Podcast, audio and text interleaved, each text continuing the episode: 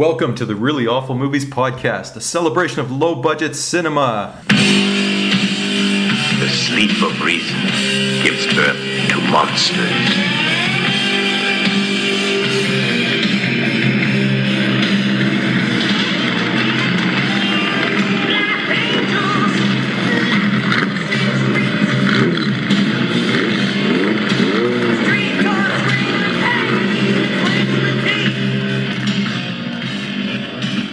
Hi, my name's Chris, and along with Jeff, we're bringing you the very best and worst of horror, sci fi, post apocalyptic wasteland, kung fu, and women in prison movies from the 1960s to today. Check us out at reallyawfulmovies.com, part of the Crypt TV family.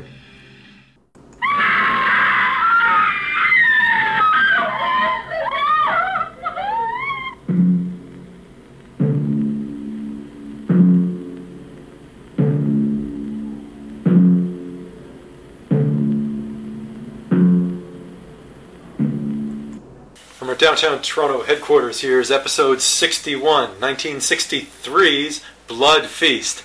Done. Done. Done. Done. That's not us banging our head against the wall. That's the sound of the rather underwhelming, shall we say, soundtrack to this uh, Herschell Gordon Lewis uh, very minor, very minor classic. Yes, well, in your in your estimation, in my Well, estimation, it's a major classic. Yeah, it, it was ahead of its time. We'll give it that. a. Yeah. I mean, first of all, that by the way, that that amazing score you just heard was composed by Mr. H.G. Lewis himself. Wow, you got a snare drum and just hit it? That There was go, unbelievable. man. Yeah. Bum, bum, Ennio Morricone, eat your heart out. There you go. And there's lots of hearts having things done to them. There's a lot of hearts being Yeah. eaten and ripped out in this one. Yeah, Yeah. no, this movie is um, infamous as being the first. I mean, some may argue that other movies came before, but this was the first real movie to depict gore. Mhm. And when I'm saying when I say gore, I mean like real gore, like you know, like the blood, the sinew, the innards, like Yes. everything. Now, H.G. Lewis, Herschell Gordon Lewis, is a man who I, I greatly admire. I mean, he's he's the godfather of gore. Without H.G. Lewis, I mean, this is he he started it all. He pioneered everything. You know, every time you see a throat slashed, you know, Yeah. you see a, a, a forehead cleaved, you see a body eviscerated, you see anything. You know, we you we think- owe the man our, our you got to pay Yeah. homage to Yeah. H.G. Lewis, okay? this guy, I mean, he's like Grandmaster Flash and the Furious Five. You know what I'm saying? Yeah. Like he started it all, okay? In Yeah. 1963, H.G. Lewis, along with his producer David Friedman, started it all with Blood Feast. Now, Yeah, and it starts with a message to get back to Grandmaster Flash. Yeah. And it starts out with a radio dispatch warning of another murder. A body has been mutilated. You know, Yes. panic. You know, oh, what what to do? yes, and of course there would be panic because here we are. This is Miami, right now. Yeah. Miami is a good city, but I mean, there's, it's not exactly the safest city in the world, No. right? Well, in this Miami, there's all of two cops on the force. Yes. now, um, I gotta preface this by saying this is a bad movie, yeah. but this is one of my absolute favorite bad movies. This, This, is this uh, yeah, it's not only is it incredibly cheap. I mean, it rivaled only by we've dis- discussed Cracker Jack in another podcast. An incredibly, Mm. Nice, yeah. ma- incredibly austere, shall we say, film, but also some of the worst exposition you'll see in any Well, some movie. of the worst acting, some of the worst yeah. some of the worst editing, some of the worst everything. In fact, the acting is so bad, it's almost like it's a form of anti-acting.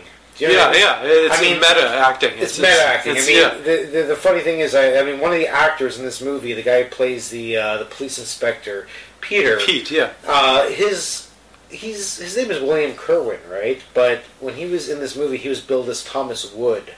Now that's a very Fitting, as you would say, yeah, yeah. for his, his acting. I Yeah, mean, yeah. the man could not be more worthy. yeah, yeah. Nor could other actors. And he was I one of the better ones, I gotta say. He probably was. Yeah, Yeah, I mean, nobody can um, rival the great uh, Mal Arnold. Okay. Nay, Mal Arnold Epstein, who was all of 30 years old, okay, when he played the maybe 70 year old Egyptian. Yes, yeah. Fuad Ramses. Yeah, and we'll get to that. Uh, He plays a prominent part in this, and I think you mentioned it earlier. He looks like uh, a sweaty Michael Richards A from sweaty, Seinfeld. casual browed, bug eyed Michael Richards. I Yeah. mean, this guy, I mean, like I said before, he was all of 30 years old, you know, and he played this Egyptian named Fuad Ramses, who owned Yes. Fuad Ramses Exotic Catering. Now, and we'll, we'll get to that soon. And, Yeah. you know, as we I'm said, sorry, I'm just- 19, I- I- 1963. This, I'm, I'm is, of course- rhapsodizing because Yeah. I love this movie so much. Yeah, this again uh, predates the obviously uh, feted, uh, lauded, you know, accolades galore Psycho by two years, and but this one starts with a bathroom scene. Uh, sh- Indeed, yep. a bathtub scene that is absolutely vile. Where there's a uh, you know uh, let's you know let's face it a rather unconvincing cutaway death uh, that is followed by uh, what looks like a piece of prosciutto ripped out of this woman, and and also uh, we we gotta say uh, she she's naked and there's a little bit of a, a flash of, uh, of a rather giant uh, areola. I didn't see this- that, but anyway. You weren't looking hard Oh, enough. maybe not, but anyway. Yeah, so 1963, we've got boobs and we've got viscera. And we've we got blood, yeah. Yeah, and uh, I believe her knee. Uh, well, she was basically carved up by. Well, she was stabbed in the eye. Yeah. And her leg was hacked off by this this this this this devious Egyptian. Yeah, you know. sinister killer, and who was dubbed in the movie, according to the Homicide Bureau, the worst yet. There's been seven killings in two weeks. And so, yeah, as we said, Bum, we, we bum, bum, bum. Yeah. there- as you said, yeah, this couldn't be the most understaffed, you know, budget constraining police force ever. And this is the Miami-Dade County. They should have tons of. This is a major city, but they have all of three guys in the homicide Yeah. bureau, and. uh, I, I mentioned it on the guy's desk. Like we talked about mise en scène and Oh, the mise en scène of this movie is absolutely, absolutely cheap. Yeah. This guy has a. And this is kind of inappropriate. this guy has an ashtray on his desk, and I Mm. asked you at one point, like, what is that? Is it looks like a green A dildo, giant green like, dildo, like yeah, a giant, yeah. like the the Hulk's schlong was on this guy's desk. And it's funny too because then as um, as Officer Pete and his partner were discussing these murders, uh, you know, no sense me, of urgency there at all. was, there, none whatsoever. but I mean, there was no cleverness. It was not a double entendre. No. you know, he goes, "Oh, looks like this could be one of those long hard ones." Yeah, yeah. And then you look at the ashtray. Yeah. like, Here you go. There's a long hard one right there. But anyway, to get the plot rolling. Yeah, so, well, Fuad Ramses. Fuad Ramses is a he's a he's a um, Local an entrepreneur. He's a local yeah. proprietor. He's a businessman. He runs uh, Fuad Ramses Exotic Catering. Yeah, and then this seems like a lot, lots of non-perishable foods, and it doesn't seem overly exotic, like a bunch No. of tin cans behind the guy, behind the guy's counter. and, and and he's, you know, he's called upon to cater a party Right. uh, by uh, I forget the woman's name, but this is sort of. Uh, Well-to-do, uh, you know, well, uh, well-to-do. She's got a Miami pillbox socialite. hat. Yeah. yeah, Miami socialite in, a, in a pink dress, very Jackie O. Yep. And And it's a birthday party for her uh, for her daughter, young Yeah. daughter Suzette. young, yeah. Young, exactly. Yeah. This is played by Suzette is played by Connie Mason, who's I, I said it's got to be the ugliest Playboy playmate I've ever seen in my life. I mean, she was a former Playboy playmate, but I mean, with this horrendous overbite, and Yeah, skin like leather. Not, yeah, yeah. It's, a, it's skin like beef jerky. Yeah, exactly. No, not not that we're like Ryan Reynolds ourselves, No, but yeah, okay. yeah. Glass houses, stones, but we're gonna we're gonna we're gonna cast them anyway. We're Uh, not Ryan Reynolds, we're not Burt Reynolds, we're not Redenbacher, you know, we're just whatever. But hey, this is radio, it's not TV. This is right? yeah, exactly. Lucky for us. And so this Fuad Ramses, he caters to unusual affairs. So he's he's ready to handle this woman's party, and he's going to do so with a feast. A blood feast. Yes, uh, and uh, this feast has not been served for five thousand years. And so this is going to be some sort of throwback to ancient Egyptian times, and obviously Fuad Ramses. Ramses was a famous pharaoh. This guy's name is Fuad, Fuad, Ramses. Now, what's interesting in this um, business transaction between the two, the two of them, They might as well call him Omar Tutankhamun. You know what I mean? I, I would have thought like, I've never run a catering business, but at no point is it discussed how many guests there are, Nope. or is she. He just says, "Okay, I'm I can handle this, and Yeah. and I'll be ready in two weeks." Yeah, it yeah. could be four guests, it could be three hundred. And not only that, but I mean, this is a proprietor of a business, okay? He doesn't lock the door. He doesn't put one of those, like, you'll be back in five minutes Hmm. signs. He just goes to the back of his shop where he's got this, like, the shrine to this goddess, This- right? yeah, this that he goddess, prays yeah. to while he's, like, muttering this insufferable mumbo jumbo to this gold spray painted mannequin who's supposed to be, like, this, you know, effigy of the goddess Ishtar. Ishtar, yeah, Now, yeah. Is it Ishtar? Is it Itar? Is it Ita? Uh, well, I guess because of what was it, the Dustin Hoffman flop of 1978, uh, uh, the musical Ishtar.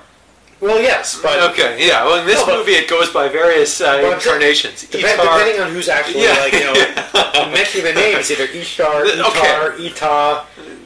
This Estonia, not, yeah, this was not vetted by an Egypt, Egyptologist. I No, can't even say definitely it. not. Although there is an Egyptologist in the movie, which This is, is kind true, of hilarious. Yeah. yeah. So again, so this this fe- okay, you know, getting back to the feast here. Uh, she just seems thrilled with the idea. Now, if this was proposed to you, let's say on your wedding day, like, oh, I'm, I'm going to have a 5,000 year old feast, wouldn't you, w- wouldn't you be concerned that maybe at the time in antiquity they might have dined on scorpions or like, I don't know, monkey brains or something? But no, oh, that sounds exotic. I'm just going to leave it in your I hands. that would have like, weird a little, you know, like a little taste of uh, Yeah, you know, a little- tasting menu of uh, Yeah, a little preview of something. But Yeah. oh, it sounds wonderfully exotic. Let's go for it. You know, it's gonna be super special. So the blood feast is on. Yeah, and and as I said, this movie is all exposition, and Yeah. some of the worst exposition ever. The quintessential exposition cliche in film is, of course, the newspaper headline. It's the laziest. It's been done. Uh, uh, okay, it's done. It's been done in Citizen Kane. Right, it's been done in some classics, but it has a track record of at least seventy years of annoying people. This one has legs cut off, police are hunting for a killer, and then that is flashed at the viewer. Headline, headline, headline, exposition, watch out. Extra, extra, extra. Extra, extra, yeah. So, I mean, The body count rises. the body count rises. Mm-hmm. In fact, I mean, you have these two uh, these two young uh, young ones uh, making out on the beach. And, yeah, and, uh, and, and she's trying to, you know, she's saying, "Oh, my mom's expecting me home," and of course, the male half is trying to convince her otherwise to keep her, keep romancing her, and he Yeah. he, he has to look at least forty. Like, well, it's funny because I mean, again, like, it's supposed to be a randy teen. Mal Arnold, who plays the 60 to 70 year old uh, Proprietor, Fuad yeah. Ramses, is all of 30, whereas this teen, who's supposed to be 18, is all of like, you know, 45, you know? Yeah. But, I mean, and then you hear the bum, bum, Bum, bum, bum, bum. And there, there's Fuad. Now, we got to say, the Fuad Ramses is, is lame. He walks with a limp, Yeah. right? But he's able to overtake any foe. I mean, Oh yeah, no yeah, for sure. and he and he, he goes up to these these these young lovers and he scalps a girl and he removes her brain Yes. and i mean you know i got And and this this beach mm-hmm. deserted deserted, but not only that, this thing was filmed in Miami, Right. Right, and they never made it to the beach to film this beach scene. This is soundstage, beyond obvious soundstage, which makes you wonder. I mean, the whole thing. I don't know what the budget cost, but 25 grand i believe Huh? Hey, well, I take that back, and that, they spent it fairly well. and it made millions Wow. millions back but anyway i digress um yeah, the, the yeah. You said you've you've bought like dollar store squibs if, around Halloween that are like basically ketchup packets. Yeah. that's what this was. This Well, beach yeah. scene and the snake emerges, obviously in a nod to uh, Egyptian antiquity and Mm. the importance of you know of, of snakes and whatnot. So the And snake appears. the blood could not be more you know, vibrant, but it could not be more red paint. You know what I Mhm. mean? But all the same, I mean, you got to think in 1963. I mean, this was shocking stuff. This was this was unheard of. Yeah. Nobody had ever seen this before. I mean, this this was unbelievable. Another victim of uh, Mr. Ramsey's um, is a young lady by the name of, uh, of Trudy, one of uh, the friends of Suzette's. And this this man pulls out her tongue with his bare hands. Yeah. I mean, he may be lame. He may have a pronounced limp, but he's got the He's incredible bo- upper body strength. Yeah, exactly. and the nice skills of a surgeon as Yes. And, and so yeah, the body count uh, again is rising, and, and poor poor Suzette, for whom this feast is being is, is being organized, Mhm. she says at one point, "These murders are taking the joy out of everything, Eh, as they would. Uh, it's all about you, eh? And your Spoiled, feast, right, yeah, yeah, spoil it. well. It's my party, and they'll die if I want Yeah, to. you know? yeah. Now, but we gotta say one thing is, um, I guess, convenient or lazy on the part of the uh, the. Mm-hmm. Yeah. Suzette is dating uh, Inspector Pete, Yes. who's, who's got to look at least thirty years her senior, Yeah, if yeah. not more. Um, and they go to a class Taught by uh, an anthropologist, of course, Yeah, because this is the horror genre. Ancient is the- Egyptian yeah, rites. Yeah. And they go to this class and they hear all about the cult of Ishtar or Itar. Yes, Itar. in the ancient city of Antioch. They hear- Ishtar the god, and this guy looked like Henry Kissinger, kind of. Except he didn't have that low voice, but yeah, he had this. And, he, he explained, I, I would have to say, in excruciating detail, Mm-hmm. the vagaries and the intricacies of fucking ancient Egyptian religion. They, he tells you For a every- 60 minute movie, you Yeah. learn everything you ever needed to know about and- Ishtar and he- slash Itar slash retard slash. And here's Inspector Pete, you know, who's totally stumped and clueless, and he's taking notes at this. Yeah. This guy's explaining the blood feast. And, and Forget about every victim's had their detail. heart ripped Yeah, out. and he's and like- and it's- nothing is piecing together Nothing's in his physical. mind. You, you can't clue in anything. I mean, despite it's like basically, if Fuad Ramses walked by with a giant flashing neon sign saying "I'm the killer," Pete would still be fucking stumped. Yeah. I mean, this guy is one of the worst inspectors I've ever seen. Never mind the forensics, but that's like something. Oh else. yeah, yeah, we were talking about that before the lack of forensics. yes. Well, I mean, look, uh, the, the, there's so much ridiculousness in this movie, but Well, uh, they also, as we said, foreshadowing and exposition and frequent nods. What's the name of that book? The the ancient rites of of ancient religions, ancient the- religion the- and yeah, cults, and then yeah. one of the victims, this Janet, uh, she's got again that squib slash uh, ketchup packet blood on her face. She's in the hospital being tended to because she's miraculously pulled through. Yep. But she is wearing mummy gauze. Yep, yep. And even that doesn't tip off any of the investigators. That's something Yeah, because we gotta along say, the Nile is, is being again- perpetrated. Pete, Inspector Pete, one of two cops in Miami, Yes, yeah. Goes to a class on a weekly basis with his jailbait girlfriend Suzanne. Yes.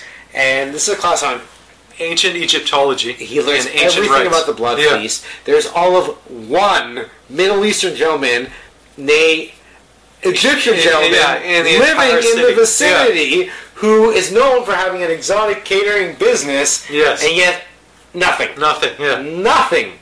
This You guy know- would never have tracked down Dexter. No, definitely not. Uh, so um, all of this is leading to the bum, bum, Bum, bum, the, The incredible, feast. yeah, the, Yeah. the feast in question. Yeah. So uh, you know, I mean, Yeah, the, these pillboxed hat uh, society women all gather for Suzette's party, yeah. And they're being charmed by this uh, this foreigner. Mhm. And I guess is there some sort of subtext of xenophobia? No, I don't no, know. they, Okay, they no. totally accept this. Yeah, guy. they accept this guy, and he, he's going to prepare their And he feast. goes, and I gotta say the other thing about and he says, uh, "Oh, can I can I need some help in the kitchen? Yeah. Suzette, come with me." yeah, the guest of honor. The other Yeah. thing about, about uh, Mal Arnold, uh, which I love, is that his his Egyptian accent is more like Bela Lugosi than it is Yeah, Omar yeah. Sharif. You know what I mean? Like Yeah. it's it's May he rest in peace. Right. It's, it's, it's, it's like, I need the guest of honor to Yeah. come with me. And uh, basically, what he wants to do is he wants to sacrifice her to Ishtar. Ishtar. Right? Now, this guy is a very calculating, yes, fairly controlled killer. He's been he managed to abscond and avoid the law up until this point, but Mm-hmm. yet for some reason his mo changes to attempting to murder Suzette right in her own home, Mm. in the kitchen, in front of uh, a dozen witnesses at this party. How, how do you figure that? the god Ishtar little has to be appeased. Yeah, Yeah. he did. The god Ishtar has to be appeased. Yeah, I guess. Uh, and then, so at this point, uh, Pete finally puts like you know two and two together and gets seven, and figures out that uh, Yeah. that this is the killer, and that he's now carrying the party of his girlfriend. At this very moment, he comes racing in. Now. This is one of the most hilarious ending scenes of any movie I've ever seen in my entire life because you well, have yeah. Well, you have this this this lame elderly man involved in a foot chase with able-bodied policemen. yeah. who- Suzette screams. Uh, he realizes that they're on to him. Jeez. Go figure. He runs off into the Yeah. street. The Well, he cops are run, he shuffles off, He shuffles off. yeah, not off his mortal coil yet, but Yeah. yeah, he shuffles off. The Miami's finest are chasing this lame septuagenarian. despite the fact that they're in vehicles, decide to get out of their car and try and apprehend him by foot. By foot through the city dump, yeah. I have seen, you know, I mean, even the O.J. Simpson Bronco chase was faster Yes, than this bloody thing because Yeah. this guy is fucking like running away from these able-bodied cops. They have guns; they're not even discharged. No, no. And he's just like, "Oh my god, how are we going to track this guy down?" Well, you know what? Ramses, he's gonna uh, he's gonna outsmart them all. Yeah. There's a dump truck. He gets in the uh, in the back. Yeah, not a good move. Not a good Yeah. move. Well, you were saying, like, is it routine for a dump truck as they're driving away to? Uh, Yeah, to crush its cargo mid-flight. Like I you know, generally, I've never seen a dump truck crush its cargo. yeah as it's as it's driving. moving. There's just no way. But they did, They did, yeah. and they basically uh, they they crushed Fuad Ramses. So the driver gets out. You know, this this this uh, Yeah, big meathead. big meathead Yeah. wearing a white beard tank top. And uh, you know he speaks to the to Inspector Pete. You know, Yeah, and one one of the, the detectives says, "Oh, you did the city a favor, son." And By, by obviously, you know, crushing the, right, the and killer. Then, and then they're like, "Well, let's go home." Yeah, they, they get their cigarettes and they just leave. They don't tell what this poor public servant's supposed to do with the Yeah, body. he's, he's got this like this crushed body in the back of his dump truck. You know, how's he gonna explain that to the boss? yeah. You know, and then, "Hey, let's go home. You know, that's the end of that. You know, we don't have to do Yeah. file, fuck filing paperwork or whatever.